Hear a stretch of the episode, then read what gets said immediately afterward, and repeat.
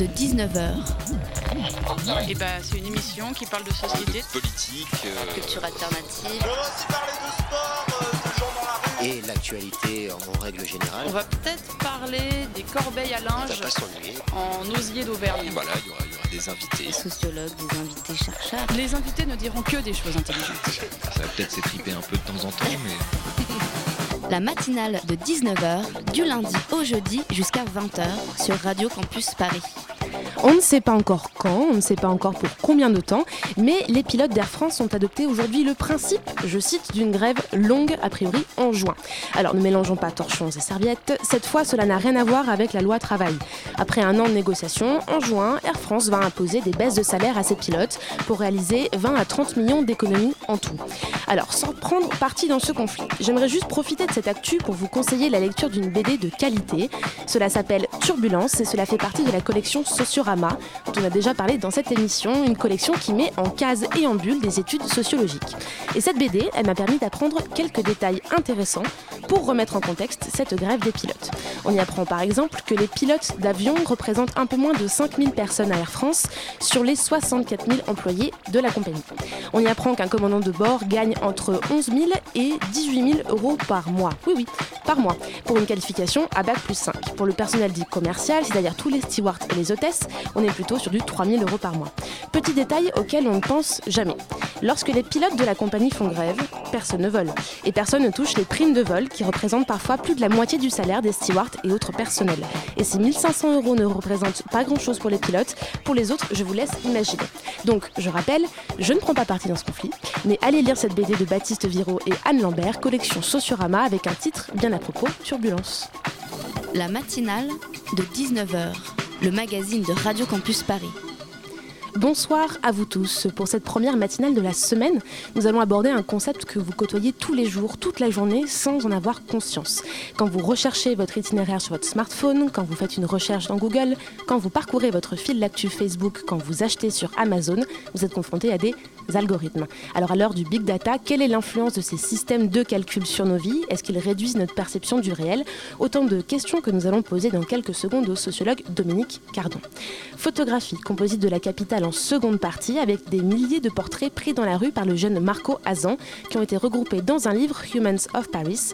On parlera multiculturalisme et clichés, qu'ils soient photographiques ou non. Et dans moins d'une demi-heure, direction la pyramide du Louvre qui a disparu grâce à une, une de l'artiste JR, c'était la semaine dernière, et Radio Campus Paris a rencontré l'artiste. Alors restez bien avec nous, c'est parti pour une heure de matinale. Imagine a world without murder.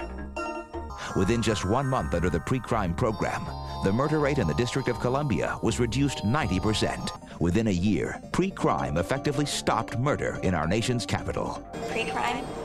It works. It works. It works. It works. Vous avez peut-être reconnu Minority Report, ce film dans lequel un programme permet d'anticiper les meurtres qui vont être commis.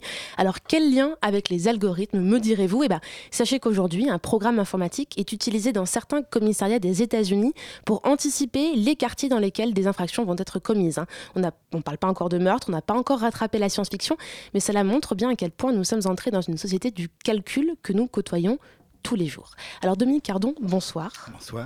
Vous êtes sociologue au laboratoire des usages d'Orange Lab et professeur à l'université de Marne-la-Vallée. Et vous êtes auteur d'un livre intitulé À quoi rêvent les algorithmes? Raison pour laquelle vous êtes là ce soir. Et on va essayer de répondre à cette question en votre compagnie et en compagnie également de Mélina de l'équipe de la matinale. Bonsoir Mélina. Bonsoir Camille.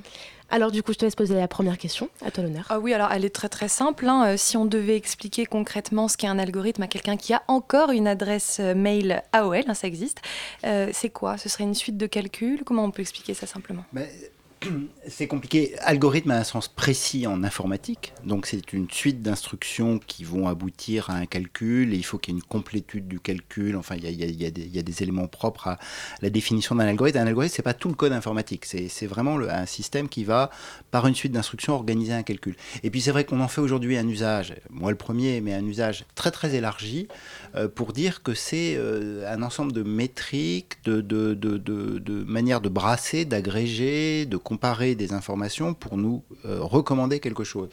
Et du coup, le, le- les, un- une des définitions souvent données de l'algorithme, qui, qui est parlante pour tout le monde, c'est une recette de cuisine. Une recette de cuisine, c'est un ensemble d'instructions. Il faut les faire dans l'ordre. Si vous ne les faites pas dans l'ordre, il va y avoir un problème dans la recette. Puis à la fin, il y a un résultat. Une des choses qui est centrale dans l'algorithme, c'est son idée d'efficacité. Il faut qu'il aboutisse à quelque chose. Il ne faut pas qu'il tourne dans le vide. Et ça, ça peut être un problème Mais parfois. dans, dans l'idée de recette de cuisine, il y a l'idée qu'on fait quelque chose nous-mêmes, qu'on qu'on l'applique. Là, ce serait peut-être plutôt une boîte dans laquelle, on, si on fait quelque chose d'un côté, il en ressort quelque chose de l'autre à la suite d'une espèce de calcul. Oui, mais dans la recette, ça, vous vous amenez pas. des ingrédients et puis vous sortez quelque chose du four. Donc il y a, il y a- il y a- il y a- il y a cette idée qu'il y a de l'entrée et de la sortie. Ah, Alors évidemment, on va dire que la cuisinière a une capacité d'improviser par rapport aux règles et que, et c'est sans doute le point de notre débat, c'est que euh, est-ce qu'on peut improviser face à ces boîtes noires qu'on ne comprend pas, qui sont fermées et qu'on ne sait pas interpréter? Et alors du coup, concrètement, qu'est-ce qui calcule ces, algo- ces algorithmes? Est-ce qu'on est euh, dans du, par exemple, euh, on, on parle souvent des, des mails, les spams qui, euh, qui arrivent chez nous, euh, des recommandations qu'on a sur Amazon, par exemple, si on n'a pas de, bloqueur, euh, quand on organise des recherches Google, etc. Qu'est-ce qu'il y a d'autre? Ben, au fond, les algorithmes, ça vient de la grande tradition des statistiques. C'est-à-dire qu'on vit dans un monde qui, prolifère, qui a des données partout, et il y a des moments où on a besoin de l'agréger, de la synthétiser, de la représenter, de la trier, de l'organiser. Donc dès qu'on organise, qu'on trie, il y a un calculateur derrière. Alors ce calculateur, il peut faire des choses très, très bizarres. Il peut calculer l'audience, il peut faire les recherches sur Google. Sur les sites de rencontres, il peut vous faire un matching avec un profil qui vous correspond. Il peut mesurer vos pas pour vous dire de maigrir. Il peut... Bon, les, les, les calculs, c'est pas une nouveauté du numérique, mais euh, ils ont toujours été présents. C'est comment on les met en application Mais simplement, voilà, aujourd'hui, ils sont de plus en plus présents dans plein d'endroits de notre, notre vie, euh, alors notre vie numérique, mais aussi euh, finalement à des endroits où on les attend, on les attend le moins, et ce qui est, ce qui est évidemment un enjeu démocratique important. Vous avez des exemples? Parce que par exemple, dans votre livre, vous parlez de, bah, forcément de l'information, donc là on s'en doute un petit peu, on arrive à, à visualiser ça, mais vous parlez aussi de santé, de la ville, des transports, euh, l'amour. Alors euh, l'amour, le sexe, on peut imaginer Tinder comme application, mais Mhm. tout le reste des domaines, vous avez des exemples un peu précis? Ben, euh, vous avez des, des- des- Alors, il y a des algorithmes qu'on ne voit pas parce qu'ils servent à la supervision, mais la ville, aujourd'hui, ce qu'on appelle la ville intelligente, il y a plein de lieux de supervision qui sont en train de calculer des flux pour mettre des nouveaux bus, pour faire arriver les trains, pour organiser les feux rouges, pour s'occuper de la gestion de l'eau. Tout ça est calculé. Donc ça veut Hein. dire qu'il peut y avoir Ah, des donc. algorithmes mis au service du bien public, entre guillemets. Ah, bah- Est-ce qu'il y a des bons et il y a des mauvais algorithmes Alors évidemment, alors ils, ils sont pas bons ou mauvais en soi, donc c'est pour ça que la question et que moi je, je suis venu avec cet ouvrage en disant mettons ça dans le débat public parce que c'est une question politique. Il faut en débattre de savoir si c'est bon ou si c'est mauvais. Il y, a, des moments où effectivement on a l'impression que le rôle qu'ils exercent sur euh, nos existences peut, être très très critiquable. Mais évidemment, il peut faire des choses formidables. Y a, le calcul algorithmique est aujourd'hui au cœur de la de la prévision météorologique qui a fait des progrès considérables depuis 15 ans. Il est au cœur de la recherche euh, médicale euh, sur, euh, sur le cancer, sur la génétique, sur plein de choses. Donc il y a, il y a- il y a des usages qui sont évidemment très très positifs qu'on qu'on ne peut qu'encourager. Qui servent l'intérêt général. Qui servent absolument l'intérêt général.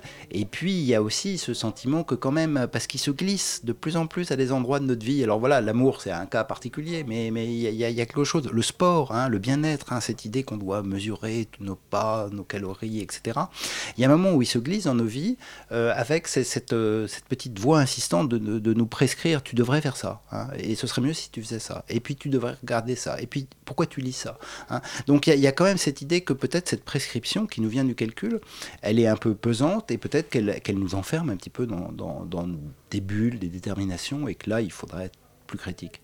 Dans cette espèce d'entre-deux entre l'algorithme qui est positif et qui fait un petit peu peur, il y avait par exemple récemment la polémique autour de l'algorithme d'admission post-bac, qui est le site qui dispatche les bacheliers euh, dans l'enseignement supérieur, où euh, des lycéens critiquaient vivement la manière dont étaient attribués les postes, qui étaient trop opaques. Est-ce que pour vous, c'est un symptôme justement de ce- cette peur qu'on peut avoir du calcul?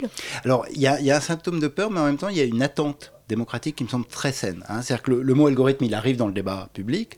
Euh, on est en train de se rendre compte qu'on est calculé on est en train de dire. Alors, il faudrait le dire aux entreprises privées du net, mais là, on est en train de dire à l'État.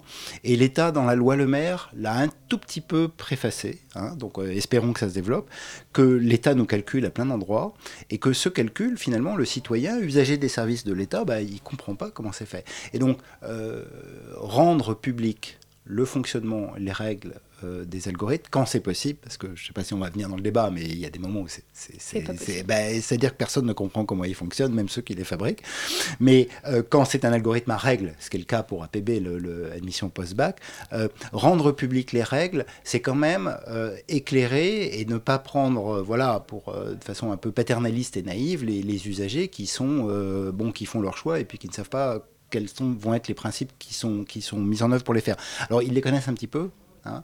Et puis il y a une grande difficulté. Alors ça c'est un souci sur, lequel la réponse est un voilà moi je l'apporte comme une interrogation aussi apportée dans le dans le débat. C'est que euh, quand on connaît les règles de l'algorithme, on transforme son comportement. Ça, c'est une loi que les sociologues ont souvent mis en forme, on appelle la loi de Stroheim. Mm.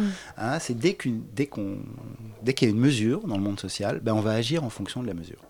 Et donc, du coup, on peut transformer son comportement, on peut devenir plus tactique, plus stratégique, mais du coup, on peut aussi fausser la qualité de la mesure. Et euh, Stroheim avait tendance à dire que ben, dès qu'il y a une mesure qui est comprise, elle est, en fait, elle ne, elle ne mesure plus. Hein. Elle- parce qu'elle mesure de la stratégie ou du calcul. Pourtant, ce que vous semblez dire dans cet ouvrage, c'est justement qu'on n'a pas conscience de, de- du niveau d'implication des algorithmes dans, dans notre vie et qu'en fait, on est plutôt victime, si je me trompe pas. Alors, oui, on en est victime parfois, et puis surtout, on les comprend pas. Et donc, moi, ce que je pense, c'est que la première chose, c'est qu'il faut les comprendre. Hein. Et, les comprendre, ça veut pas dire faire des statistiques, des mathématiques très compliquées, parce que c'est vrai que leur, leur fonctionnement peut être très très compliqué, mais ça veut dire que euh, les gens sur Google, euh, moi, je, je demande souvent euh, aux étudiants ou au public, à votre avis, pourquoi ce lien a été classé sur la première page et, pas... et on me répond parce qu'ils ont payé, ou on me répond parce qu'ils ont cliqué beaucoup sur le lien. Alors, c'est pas ça la Il y a un manque de transparence Hein, en fait. euh, Il y a un manque de connaissance de- de- du principe global. Et moi, je pense déjà avoir une connaissance du principe global, c'est redonner du pouvoir à l'internaute, aux individus, parce que ils ont le sentiment qu'ils sont dans un univers dont ils, ils comprennent un peu les règles, donc ils peuvent agir un petit peu en fonction de la compréhension qu'ils ont de ces règles. Si on se méprend sur la, la- la- la nature de, de l'opération que fait l'algorithme, ben, on est un petit peu, euh, voilà, on, on est dominé par le système et on risque de se laisser emporter par la vague. Alors justement, sur ces, euh, sur ces techniques de calcul, etc., vous en distinguez plusieurs dans l'ouvrage. Peut-être c'est important de distinguer un petit peu, euh, très rapidement un peu dans l'émission, là, ce qu'il y a comme différence, parce que vous parlez de jugement sur la popularité, sur l'autorité. Qu'est-ce qui est différent, juste pour qu'on se rende compte? Alors, bon, c'est un argument moi, que je, je- qui, est- qui est important pour moi, c'est c'est de dire, c'est pas le calcul en lui-même qui est hein, parce qu'il y a des, certains philosophes comme ça, dès qu'on calcule, c'est la rationalisation, c'est c'est l'aliénation. c'est Voilà. Non, le calcul, il fait ce qu'on lui a demandé de faire. Et ce qu'on lui a demandé de faire, c'est qu'il peut calculer très différemment. Et dans l'histoire du numérique, en fait, on calcule des choses qui sont très différentes. Et c'est pour ça que politiquement, c'est important. Parce que si on calcule la popularité, ben, on met au centre de la société les choses les plus populaires. hein. Alors, les choses les plus populaires, c'est pas toujours les choses les plus intéressantes, mais, mais, mais tout le monde est en train de cliquer dessus. On peut mettre au centre de euh, l'univers informationnel des choses qui ont reçu le plus d'autorité. C'est ce que font les moteurs de recherche, avec notamment le PageRank de Google. C'est ce qui a été jugé euh, site de qualité par d'autres personnes qui ont été jugées de qualité, etc. Donc c'est un système très méritocratique qui présente plein de défauts, mais qui en même temps a des vertus hein, qu'il faut peut-être défendre. Le web social, on a fait des, mesures de réputation. Donc chacun a son petit compteur, euh, son petit taux de retweet, sa, petite influence, euh, sa, sa capacité à envoyer des messages qui vont circuler ou pas. Mais il n'y a plus de centre. Hein. On- chacun est enfermé dans sa fenêtre affinitaire. On n'a pas le, pas le même newsfeed sur Facebook, sur Twitter, sur Pinterest, sur Instagram, parce qu'on n'a pas les mêmes abonnements. Donc en choisissant ces abonnements, on va choisir des, des- des fenêtres ouvertes sur l'information qui vont être euh, différentes. Et puis la dernière famille, moi, que je, je- et, qui, et qui est dominante aujourd'hui, enfin qui est en train vraiment de, de, de venir partout, c'est ce qu'on appelle les algorithmes d'apprentissage. Donc c'est des algorithmes dans lesquels les ingénieurs ne mettent pas des règles euh, qu'on peut comprendre, on dit symboliques, mais euh, ils vont mettre un système de règles qui apprend progressivement des résultats qu'il a obtenus. Et donc il y a un système dans lequel finalement la machine, alors euh, je le dis avec prudence parce que c'est c'est plus compliqué que ça, elle s'autoprogramme. hein. Et si elle s'autoprogramme, ça donne le sentiment qu'elle a une certaine autonomie, puisque effectivement, elle va décider d'elle-même les règles qu'elle va mettre en œuvre, parce qu'elle va utiliser nos traces, est-ce que j'ai cliqué sur le premier, le deuxième, le troisième, le quatrième lien, pour réviser la manière dont elle calcule pour les autres. Et alors ça, c'est une grande transformation, c'est une vraie révolution scientifique, mais en même temps, c'est quelque chose qu'il faut débattre, dont il faut débattre. Donc on peut calculer beaucoup de choses et ces choix-là sont politiques. On va en reparler juste après une petite pause. I steal from the beggar's empty plate and give to the fat man.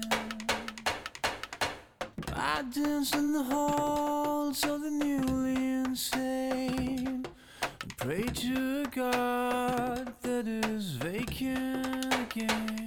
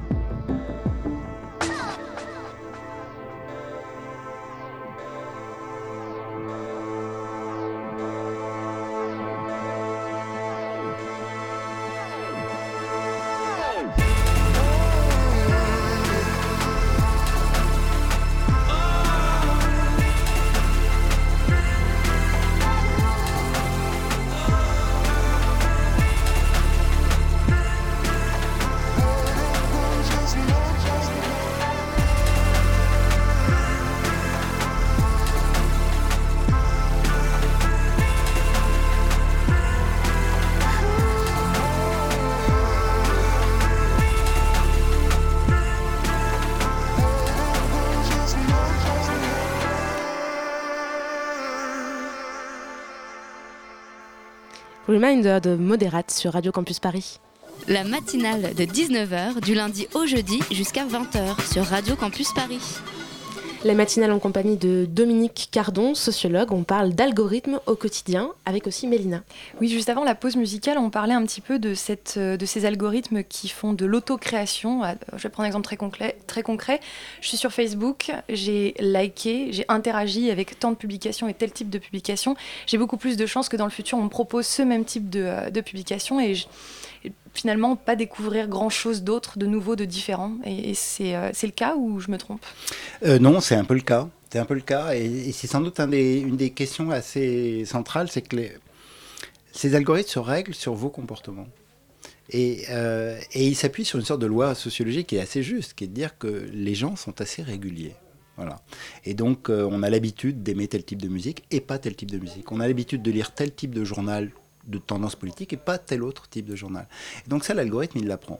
hein. Et finalement, il apprend vos clics et puis il dit, finalement, alors avec cette prétention un peu scientiste de dire, je suis le reflet de vos comportements, je vous donne ce que vous faites. Si vous êtes varié, éclectique, diverse, je vais être éclectique, varié et diverse. Mais si vous écoutez un peu toujours la même musique, si vous avez toujours le même type de discussion, si vous partagez toujours le même type de lien, bah, progressivement, je vais vous renvoyer à vous-même une image qui est finalement cette image d'une de, de, de, sorte de, régularité un peu, un peu homogène des comportements. Et donc, c'est quoi la solution? Comment je fais pour en sortir? Est-ce que je dois, pour sortir de l'engrenage, cliquer à tire larigot pour avoir plein de choses différentes? Alors, ce serait une solution tactique, et je pense qu'il y a des gens qui commencent à faire ça, hein, c'est-à-dire de finalement de brouiller un peu le signal, euh, de, lui dire qu'on est plus divers. Moi, je pense qu'il y a aussi des solutions algorithmiques. Hein. c'est-à-dire que c'est comme pour les statistiques. Vous savez, lutter contre le PIB, ben, on crée le, le, le, euh, produit du bonheur national brut, là, je ne sais plus comment, on l'appelle. Hein. c'est qu'on peut créer d'autres indicateurs on peut mesurer autrement. Le calcul, c'est pas homogène, c'est en fait, il y a une pluralité de, de, formats, de principes qu'on peut investir dans le calcul pour faire d'autres représentations.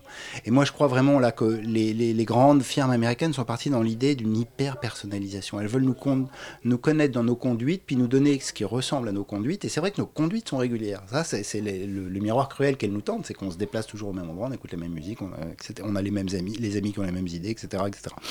Et moi, j'ai envie de leur dire, il faudrait que des algorithmes apprennent à nous dézoomer, c'est-à-dire à nous montrer des, choses qui ne soient pas collées sur nous, mais qui nous, qui nous montrent un petit peu le paysage à côté. Pas le paysage de tout le monde, comme les médias classiques et centraux, parce que sinon on va retomber dans la popularité un peu idiote et écrasante.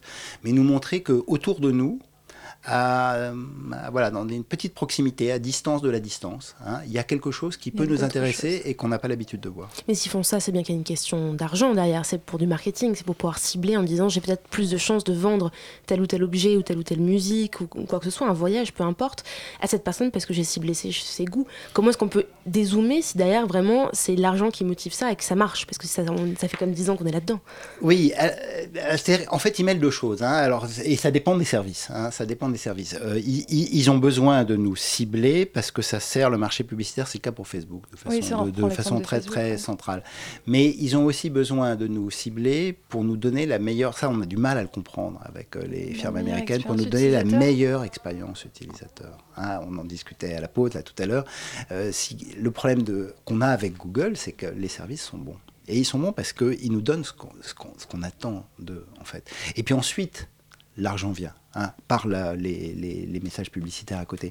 Mais donc il y a, une sorte de logique où se conforte le fait qu'en rendant service à l'utilisateur, on augmente encore les profits de Google. Mais euh, ils ne nous rendent pas service uniquement pour euh, augmenter leurs profits, c'est qu'en en fait, c'est, les deux choses vont dans la même direction, mais de façon parallèle on parle d'expérience utilisateur quelque chose que vous soulignez dans votre ouvrage qui est assez, surprenant, en tout cas qui interpelle, c'est que vous dites que les algorithmes produisent des discriminations, des inégalités, enfin reproduisent des inégalités et produisent du sexisme ou du racisme par exemple. Oui, alors ça c'est la dernière euh, transformation hein, dont on parlait tout à l'heure de, des méthodes dites d'apprentissage, on dit machine learning souvent, qui sont, des techniques dans lesquelles il y a une transformation de la forme statistique de nos sociétés. Alors je ne vais pas être compliqué, mais une grande partie de la statistique c'est construite avec des catégories pour représenter les populations, hommes, femmes, territoire, âge, profession, niveau de revenu, etc. Et donc on a, on a souvent, et c'est des catégories qu'on a aussi dans la tête, hein, des manières de se représenter nous-mêmes, notre position sociale par rapport à d'autres catégories de la société, etc. Les nouveaux algorithmes ne s'occupent pas des catégories, ils veulent s'occuper de nos comportements. Ils se moquent de savoir finalement euh, qui vous êtes, quel est votre âge, quel est votre revenu. Ils veulent savoir sur quel site vous avez été, à quelle heure vous y avez été, etc., etc. Et donc, en étant, en se plaçant très très bas sur nos comportements, ils font disparaître les catégories. Et en faisant disparaître les catégories, on fait disparaître toute une série de règles ou de critères ou de jugements moraux qu'on peut porter sur les individus. Google n'est pas antisémite, hein, mais il se peut que du fait des résultats statistiques, en tapant le nom d'un journaliste ou d'une personnalité, on voit apparaître une insulte sexuelle ou juif qui apparaissent uniquement parce qu'il y a une loi statistique derrière qui le fait. C'est pas les ingénieurs de Google qui l'ont voulu, c'est l'effet statistique produit par le système. vicieux aussi parce que si on nous le propose automatiquement, on va avoir tendance à cliquer dessus parce qu'on se dit ah tiens et au final on entretient la machine derrière, c'est-à-dire qu'on reproduit. Euh, Alors c'est le grand risque hein, et des risques discriminatoires sont maintenant prouvés hein, sur ces sur ces systèmes, c'est-à-dire qu'on on peut vraiment euh, euh, donner au plus. Et alors, ça, produit aussi de la, différence sociale, c'est-à-dire qu'on donne encore plus d'opportunités à ceux qui ont, déjà, qui ont déjà beaucoup dans la vie, et puis on en donne encore moins à ceux qui en ont, qui en ont moins, parce qu'on produit comme ça des discriminations qui sont le fait des régularités statistiques qui sont présentes dans la société. Alors on peut aussi les corriger en les critiquant. Quand on les voit, on peut les corriger. Aujourd'hui, le mot juif n'apparaît plus dans l'autocomplète de Google parce qu'il y a eu des critiques et qu'ils ont mis une règle Mais là, ils ont fait quelque chose qui est contre le, le principe contre de leur algorithme pour que ça ne sorte plus. hein. Mais euh, on voit bien qu'il y a des endroits où, bon, là, on peut intervenir parce qu'on on voit le phénomène, ça nous choque, et on peut demander à Google de le faire de temps en temps, il cède, mais rarement. rarement. Mais il y a aussi des discriminations qui sont complètement invisibles et complètement implicites qui peuvent avoir lieu dans ce cas-là. Vous parlez de- depuis tout à l'heure de rentrer dans la boîte pour euh, critiquer, etc. Comment est-ce qu'on peut faire euh, pour, euh, à part faire, comme, comme là vous dites, remonter les problèmes en disant voilà, il y a une discrimination dans, le moteur de recherche, ça tombe automatiquement. À part ça, qu'est-ce qu'on peut faire de plus? Parce que ces, ces grands calculs-là, pour le web en tout cas, ils appartiennent à des grandes entreprises, des multinationales. Nous, en tant que citoyens français, on ne peut pas faire grand-chose en fait. On est un peu à la merci de ce système-là. Oui, alors on est à la merci de boîtes fermées et très protégées, etc. Et du coup, il faut être méfiant et vigilant. Mais ça ne veut pas dire qu'on est démuni. hein. On a toujours un peu l'impression comme ça, on a l'impression que c'est très très fort, que c'est puissant, que ça nous tombe dessus et puis qu'on peut rien faire. D'abord parce que la, la société de l'Internet, elle est très vivace. hein. Alors il y a les simples utilisateurs, mais il y a aussi euh, les hackers, les geeks, les associations, il y a aussi les chercheurs, il y a aussi l'État. Donc il y a pour Google une armée de gens, hein, on appelle ça le marché du référencement, de gens qui passent leur temps à faire ce qu'on appelle de la rétro-ingénierie, c'est-à-dire qu'ils testent la machine parce qu'ils cherchent à la comprendre. Alors ils cherchent à la comprendre pour de mauvaises raisons. Les gens du référencement, c'est parce qu'ils veulent aider leurs clients à être mieux classés. Mais euh, il y a des techniques euh, statistiques, et là, moi je, crois beaucoup. Alors, je dis ça pour les chercheurs, mais je pense que les militants, les activistes, et puis tous les bricoleurs un peu, malins de, l'Internet sont utiles pour ça. Mais du côté des, chercheurs, il y a, l'idée de, de- on fait, on- ce qu'on fait, on fait ce qu'on appelle des machines virtuelles, c'est-à-dire qu'on lance 1000 requêtes en même temps avec des profils différents, et puis on voit les résultats, puis on peut produire des statistiques, on peut mesurer des écarts et des différences, et produire comme ça euh, des preuves de, de- de mauvais classement ou de biais. Moi, j'ai l'impression qu'on se sent parfois un petit peu euh, désemparé aussi parce qu'il y a une question d'une régulation internationale. En fait, euh, l'État français, par exemple, ne peut pas faire grand-chose contre des, entre- des entreprises du, du web euh, qui, sont, qui dépassent les frontières largement. Un utilisateur de Google, il est absolument partout quasiment aujourd'hui. Et, et qu'est-ce que l'État peut faire contre ça? Pas grand-chose. Et est-ce qu'il a intérêt d'ailleurs à s'interposer? Alors, moi, je pense qu'il a intérêt à le faire. On a l'impression qu'il peut pas faire grand-chose parce qu'effectivement, il est un peu loin de la bête. Hein. Mais euh, ça ne veut pas dire qu'il ne se passe rien. Quand on regarde les choses, alors moi, c'est peut-être parce que je suis vieux, je vois ces histoires, mais on, nous dit qu'on peut rien faire, puis bon, le droit à l'oubli, c'est passé. C'est passé à cause d'une décision espagnole qui est montée à la Commission. Actuellement, on a une commissaire européenne à la concurrence qui, a, les, dents dessus, hein, et elle les lâche pas. Donc, euh, sur les questions justement du fait que Google privilégie ses propres services, elle est en train de les coincer sur Android. Donc, ça met du temps. Le droit est très très lent. C'est vrai que ces, ces- ces entreprises américaines, elles avancent avec les pratiques sociales, elles forcent les pratiques sociales, elles installent une situation, et puis la régulation vient plus lentement.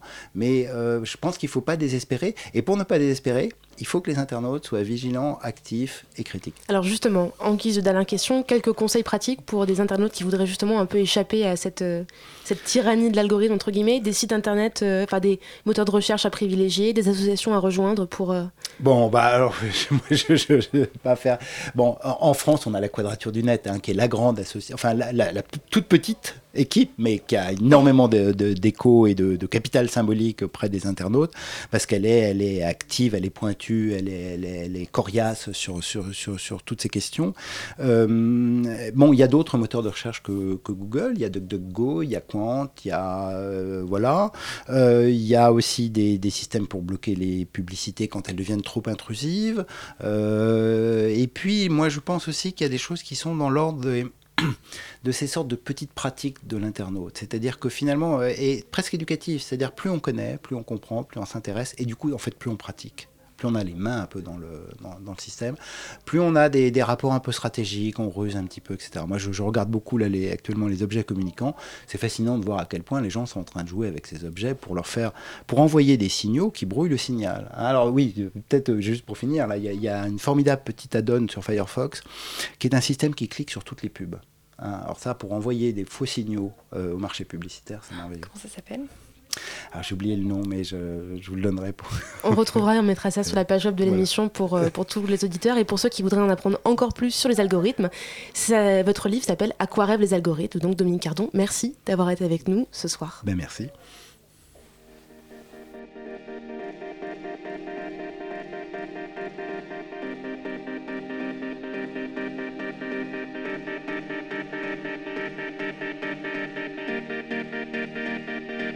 La matinale de 19h, le magazine de Radio Campus Paris.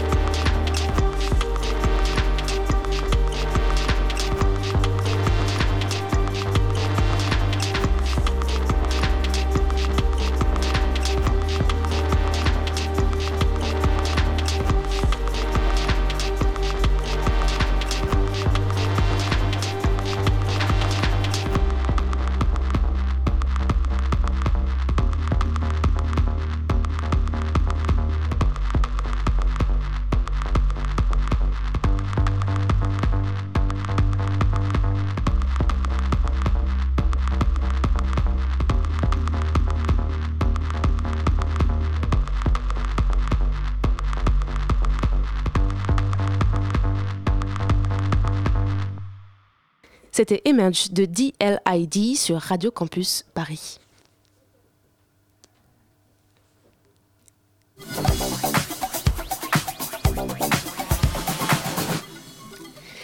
Vous êtes passé au Louvre ces jours-ci, vous l'aurez peut-être remarqué, la pyramide a disparu.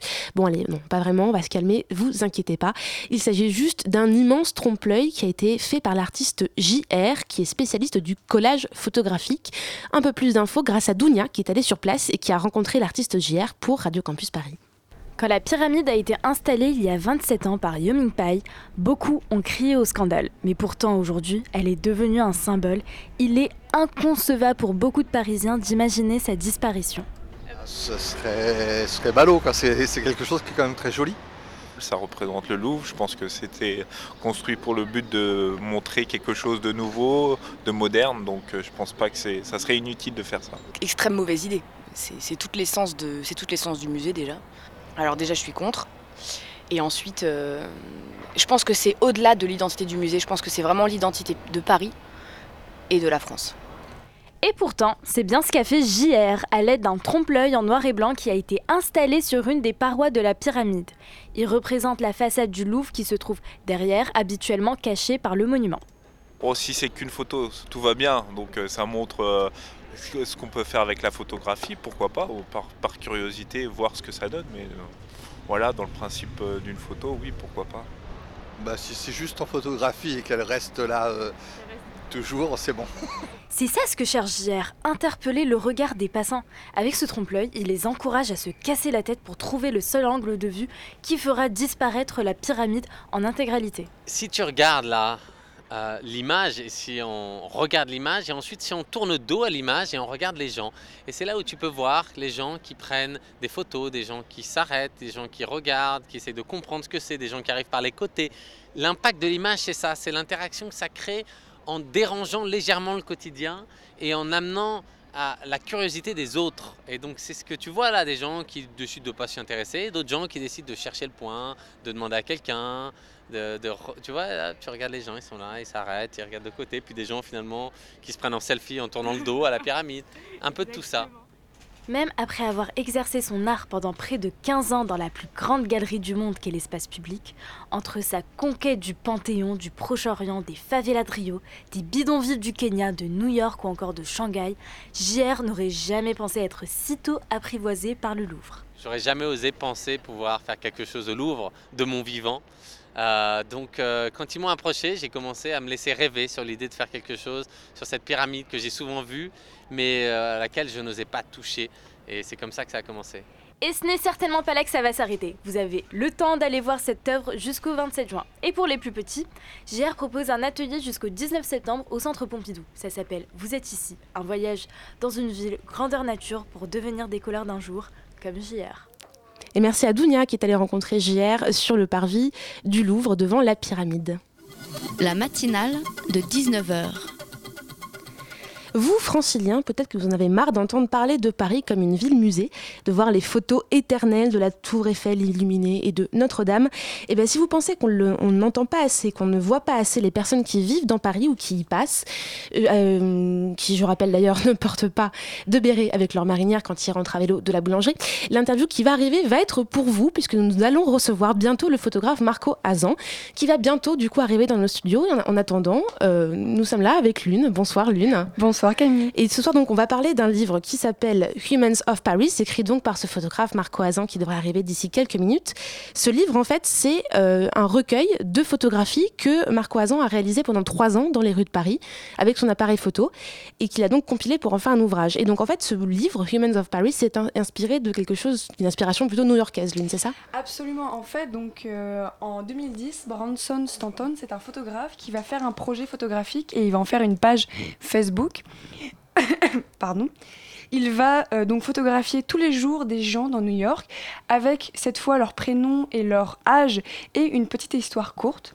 Et le, la page Facebook va devenir un phénomène. Il va y avoir 16 millions d'abonnés autant presque sur Instagram.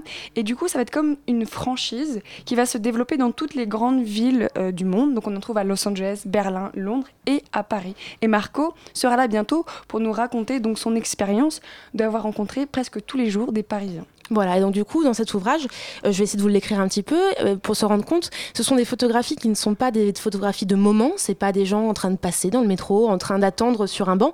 C'est vraiment des portraits face caméra de personnes donc qu'il a rencontrées, qu'il a dû arrêter, à qui il a posé quelques questions pour avoir un témoignage, et donc il pose quasiment. C'est presque de la pose, regard euh, vers l'objectif. Et ce qui est assez marquant en fait, c'est de se rendre compte que autour d'eux, il n'y a pas vraiment de cadre et pas vraiment de lieu typique de Paris, et c'est plus en fait des portraits directement de la personne.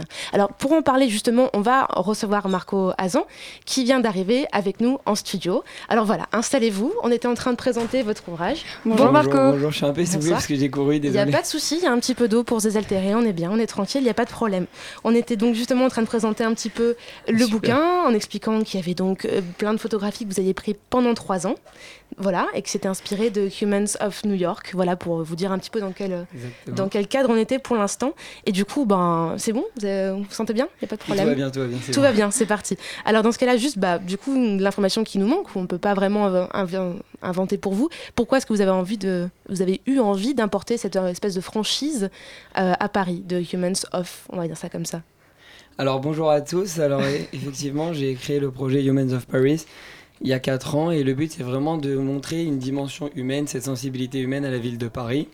Effectivement, je trouvais que la ville de Paris, elle était beaucoup exposée pour les monuments, les restaurants qu'on a l'habitude de voir tous les jours, mais effectivement, je voulais montrer cette sensibilité humaine et je trouvais que le meilleur moyen c'est vraiment d'aller vers les gens, prendre des portraits et c'est pour ça qu'il y a vraiment le mot humans dans mon projet parce que l'humain est mis en valeur. Et donc, euh, c'est dans cette perspective que j'ai créé euh, le projet Humans of Paris et qu'il y a eu Ensuite, le livre qui est une traduction euh, de ce projet sur les, qui, est, qui, est, initialement dans les réseaux sociaux. Et dans cette perspective, on a, on, a, on a pu le transformer en un livre. Il y a même une exposition actuellement dans le 15e en partenariat avec l'Institut d'aménagement et d'urbanisme de la région Île-de-France. Et donc c'est vraiment toute cette perspective de montrer cette dimension humaine avec des histoires, des rencontres. Alors, alors, du coup, on voudrait savoir quels clichés sur les Parisiens sont vrais Est-ce qu'ils sont pressés, mal polis, superficiels? Alors c'est vrai qu'un autre enjeu du projet, et c'est une question intéressante parce que un des enjeux c'est vraiment de vaincre les préjugés. Et je le dis souvent, les préjugés ça vient du, du latin prejudiciale, ça veut dire qu'on va juger quelqu'un sans le connaître finalement. Et avec mon projet je me suis rendu compte que les préjugés, ils n'existaient pas, ils n'étaient pas fondés.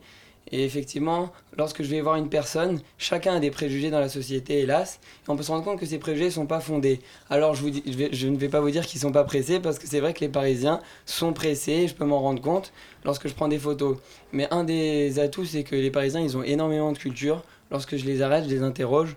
On peut parler sur des sujets aussi divers que variés, avoir des histoires intéressantes, des histoires sur le fond, et c'est vraiment quelque chose euh, d'intéressant qui découle euh, du projet. Et justement, au démarrage, c'était pas un peu compliqué euh, pour vous d'aller à l'encontre de vos préjugés, d'aller voir les gens, de les arrêter, de dire bah, vous avez deux minutes pour discuter un petit peu, une petite photo Et surtout de vous faire un peu rembarrer parfois.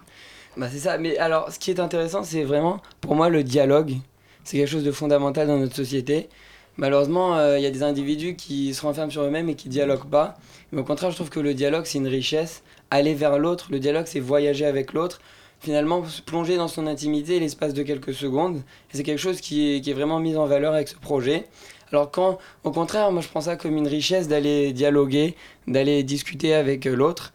Et donc euh, je ne vois pas ça comme un inconvénient. Après c'est vrai qu'il y a des personnes qui sont pressées, mais moi j'essaye vraiment d'aller vers des personnes qui ont le temps.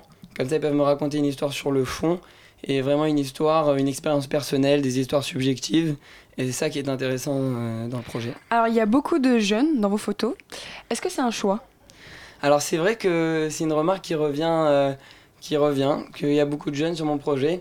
Mais finalement, hein, c'est peut-être euh, c'est peut-être mon entre guillemets regard qui s'exprime à travers mes photos parce que c'est vrai que je n'ai que 19 ans, je suis étudiant en droit à la Sorbonne donc je suis amené à avoir énormément d'étudiants donc finalement, j'ai peut-être, entre guillemets, plus de facilité pour aller vers euh, des étudiants, mais vraiment, j'essaye, euh, et donc je prends compte de votre remarque, j'essaye vraiment d'homogénéiser pour montrer vraiment un échantillon de, de, la société parisienne. Et je dis bien la société parisienne parce qu'il y, a des Parisiens, mais il y a également des touristes.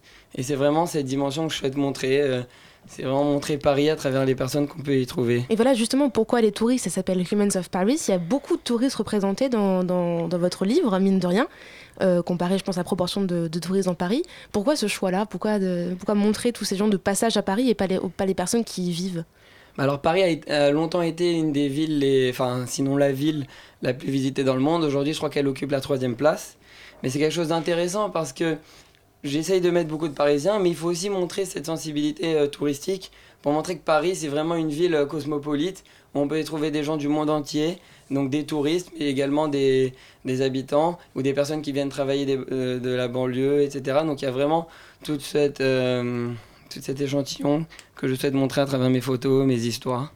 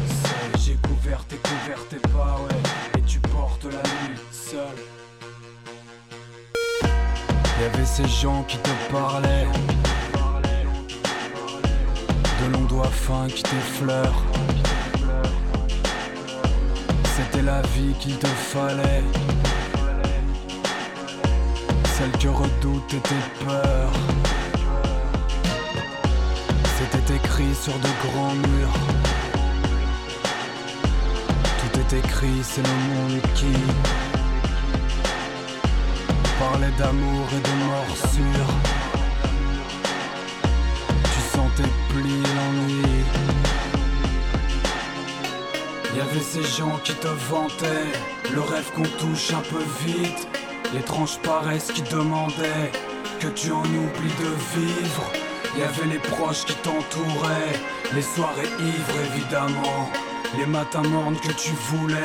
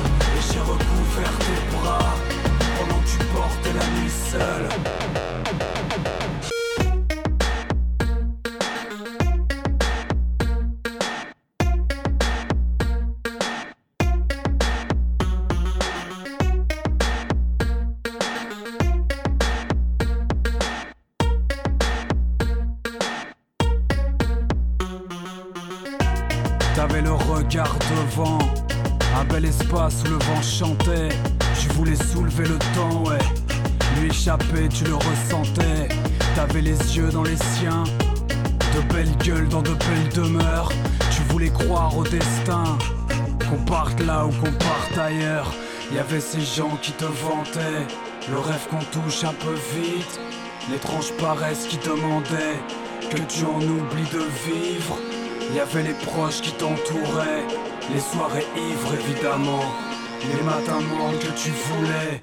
Oublier les cris d'avant. Maintenant tu portes la nuit seule et j'ai recouvert tes pas.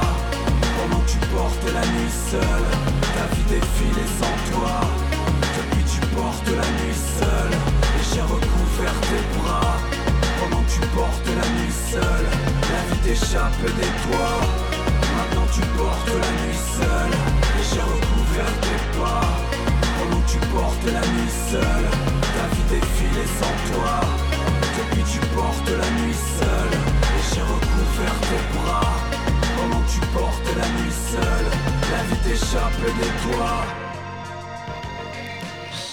La nuit de Terpre et Armes sur Radio Campus Paris. La matinale de 19h du lundi au jeudi jusqu'à 20h sur Radio Campus Paris. Encore 10 minutes de matinale et on est en compagnie de Marco Azan, jeune photographe qui a sorti le livre Humans of Paris et avec Lune. Ah oui, alors moi je veux savoir votre méthode, votre secret pour amener les gens à se confier en fait, parce que pour qu'ils s'arrêtent, pour qu'ils acceptent d'être pris en photo, euh, c'est pas une démarche très anodine. Oui, c'est vrai que c'est pas une démarche très anodine. Alors euh, la recette, enfin, je vais essayer de, la faire avec vous. Alors quand je vois une personne, donc déjà j'essaie de voir une personne qui a du temps, parce que les personnes pressées, c'est pas la peine d'aller les embêter. Donc je vais voir une personne qui a du temps et je lui dis que j'ai un projet qui consiste à faire découvrir, découvrir la ville de Paris à travers des portraits et des histoires d'inconnus qui se promènent dans la ville. Et je vais la voir et je lui explique le projet et normalement, euh, normalement ça marche. Donc euh, donc c'est quelque chose d'intéressant. Et pour qui se confient, eh ben, je leur demande euh, quel est le moment qui leur a le plus marqué dans leur vie. Un moment qui soit drôle ou triste, mais vraiment un moment marquant. Et à partir de ce moment-là, euh, les personnes se confient. C'est quelque chose d'intéressant. Et justement, après 3-4 ans de projet, est-ce qu'il y a des personnalités qui sont restées un peu ancrées, on va dire, dans, dans, le pro- dans, dans l'histoire du, du projet, des personnes qui ont été très fortes, les photos qui ont été très marquantes? Alors j'ai gardé contact avec pas mal de personnes que j'ai photographiées, mais il y a vraiment des histoires qui m'ont- qui m'ont marqué. Si vous voulez, je peux peut-être euh, vous en raconter une ou deux. Mais bon, euh, je crois que je vais plomber le moral parce que c'est une histoire vraiment triste, mais elle m'a marqué. Non, c'est pas grave. Parce Le que, moral est à épreuve. euh, J'y pense tous les épreuve. jours, alors soyez prêts à pleurer. Donc, euh, enfin non, c'est vraiment une histoire triste. Alors c'est une personne. En fait, je me baladais avec mon appareil photo et pour la première fois, c'est une personne qui est venue vers moi et cette personne, c'était un sans domicile fixe. Il m'a demandé une pièce, alors je lui en ai donné une.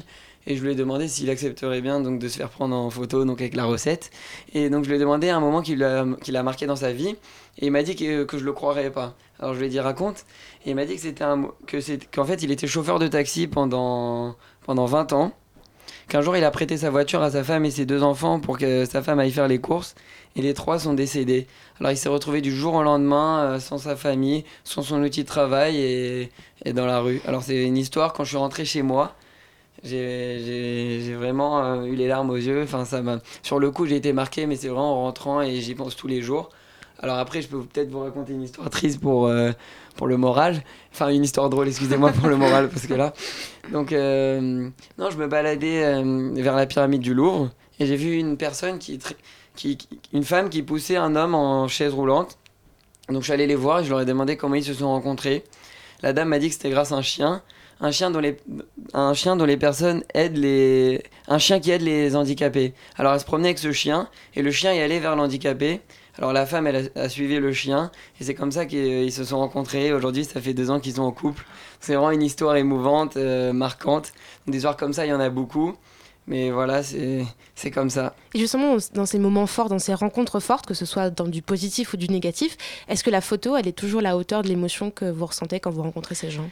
Bah Alors moi je dis, je dis souvent que bien évidemment c'est un projet artistique vu que l'essence même du projet c'est des photos, mais c'est surtout un projet humain, un projet relationnel où il y a des émotions qui sont diffusées. Donc je pense pas qu'il y ait des histoires négatives ou positives, mais vraiment des émotions qui découlent du projet. Et donc euh, c'est un, enjeu- un enjeu intéressant. Mais du coup, la photo, est-ce qu'elle est qu'elle retransmet tout ça? Ou est-ce que justement, il faut les deux, il faut l'histoire Bah et la photo alors- pour arriver à avoir alors tout la ça? photo sans- pour moi la photo sans l'histoire euh, elle vaut je dirais pas qu'elle vaut presque rien parce que la photo elle dégage quand même quelque chose. Mais vraiment l'histoire est aussi importante que la photo sinon plus importante. Alors bien sûr il y a des il y a des photos parfois qui sont plus intéressantes que l'histoire comme quand je mets deux jumelles en photo. Euh, c'est une photo que j'ai mis il y a, plus d'un mois. C'est sûr que c'est intéressant et qu'elle est intéressante. Mais par exemple pour l'histoire du SDF c'était vraiment intéressant d'avoir l'histoire au-delà de, euh, enfin avec la photo Alors vous êtes très actif sur les réseaux sociaux. On rappelle, vous avez 280 000 abonnés sur Facebook, 4 000 sur Instagram, j'ai regardé. Et ma question c'est, pensez-vous que les nouvelles technologies et surtout les réseaux sociaux favorisent le lien social et aussi favorisent les, les initiatives, des initiatives comme la tienne?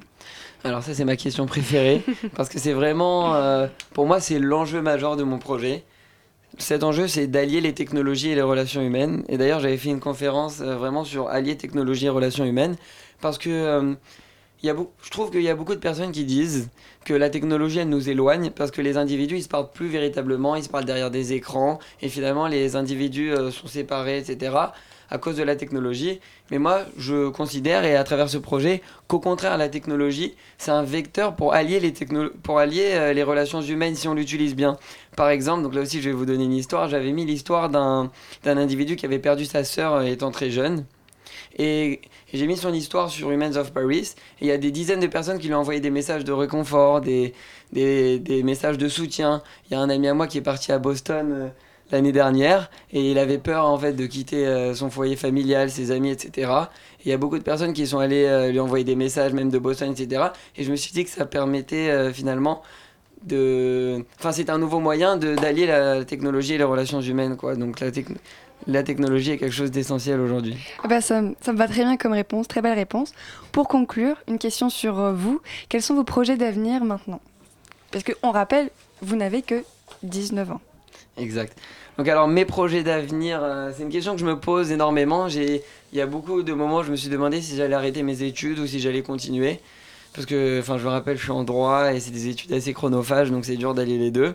Mais pour l'instant, c'est un pari que je continue à apprendre, je continue mes études, je continue le projet. Il y a beaucoup d'opportunités à l'image du livre, à l'image de l'exposition, de conférences. Mais je continue euh, dans cette perspective et je verrai où ça me mène. Très En bien, bah merci beaucoup euh, Marc Oisan d'être venu présenter euh, ce livre, la Humans of Paris, euh, recueil photographique. Et merci.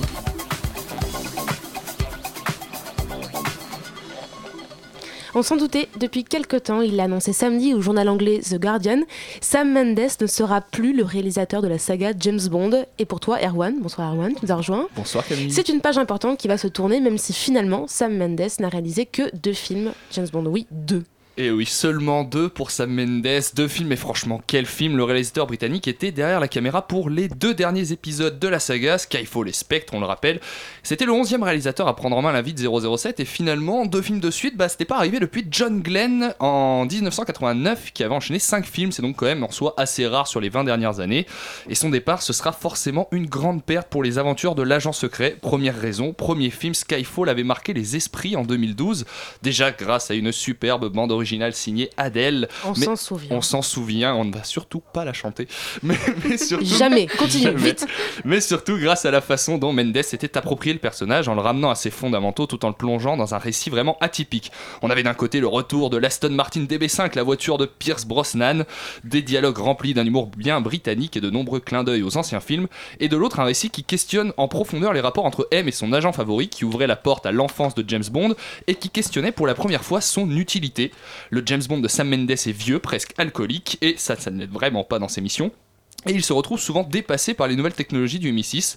C'est vraiment ce que Sam Mendes a apporté de plus important à la saga, ces questions sur l'utilité d'un agent de terrain à l'heure où un mec seul dans sa cabane au Minnesota peut faire sauter une pomme de terre en Iran avec un drone.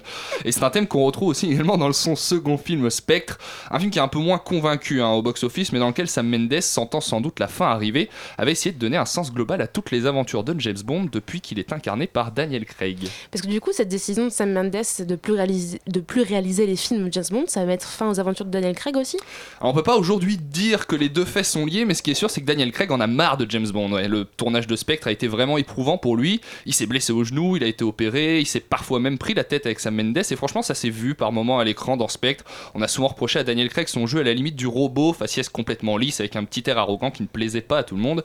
Et si Skyfall avait fait oublier un petit peu ses défauts, sa mauvaise volonté dans Spectre a fait ressurgir ses mauvais côtés, et les critiques ne l'avaient pas raté. Craig vient de refuser une offre de 88 millions d'euros pour jouer dans les deux prochains films, 88 millions d'euros quand même, et rien que la façon dont se termine Spectre ressemble bien à une fin pour lui, ou en tout cas un bon moment pour James Bond de démarrer une nouvelle boucle narrative. Les nouveaux personnages sont en place, un nouveau Q, une nouvelle M, il ne reste maintenant plus qu'à trouver un nouveau James Bond. Et ça, du coup, on imagine que ça va être le grand enjeu des prochaines discussions dans les coulisses des studios, c'est ça? Ah, les Britanniques, euh, oui, oui, ce sera le grand enjeu en effet de ces discussions. On parle de beaucoup de noms. On parle de Tom Hiddleston qui incarne Loki dans la saga Thor. On parle également d'un James Bond qui serait un petit peu plus lisse avec Tom Hardy. Le nom The Sun, lui, avance le nom de Jamie Bell, mais les plus audacieux espèrent toujours de leur côté voir James Bond se transformer radicalement et se faire interpréter par un acteur noir ou une femme. Même si cela a finalement assez peu de chances d'arriver. On se rappelle qu'en 2014, Idris Elba avait déjà été évoqué pour prendre la place de Daniel Craig avant que l'auteur Anthony Horowitz, qui a écrit le dernier roman de James Bond, ne le déclare trop strict pour le rôle. Ça avait bien entendu euh, provoqué une polémique. Quant aux femmes, il semble que le monde du cinéma les considère plus utiles en maillot de bain qu'en costume. En témoigne la réaction du New York Post dans un édito la semaine dernière quand l'actrice Gillian Anderson ait montré son intérêt pour le rôle. Aucune femme ne devrait jouer James Bond. Mais merci pour ces précisions, encore beaucoup d'épisodes à suivre du coup, Erwan, c'est bien ça? Beaucoup, beaucoup. Mais on n'a pas le temps de continuer parce que c'est déjà la fin de la matinale de 19h. Il va falloir qu'on laisse le studio à l'équipe de pièces détachées. Bonsoir, pièces détachées. Bonsoir, ça s'est bien passé? Ça s'est très bien passé. De quoi vous allez parler alors, vous, la, Eh bien, pour la prochaine heure? des, on va parler des auteurs, de ces gens qui sont un peu dans l'ombre. Et pour ça, on reçoit donc Élise Blaché et Michel Cochet du collectif à mots découverts. Voilà. Super, merci détachées. Je dis aussi merci à Mélina et à Lune qui sont venus poser leurs questions au micro ce soir. Merci à Dounia qui est allée chercher au culot l'artiste JR devant le Louvre. Merci à Erwan pour cette chronique au pied levé. Merci à Mickaël d'avoir quitté son Pays Basque. Merci à Tiffany, euh, Mickaël et Tiffany qui ont donc assuré à quatre mains la technique de cette matinale. C'est une première. Merci beaucoup. Merci à Elsa, elle sait pourquoi. Et merci à vous de nous écouter presque tous les soirs et à demain pour une nouvelle matinale.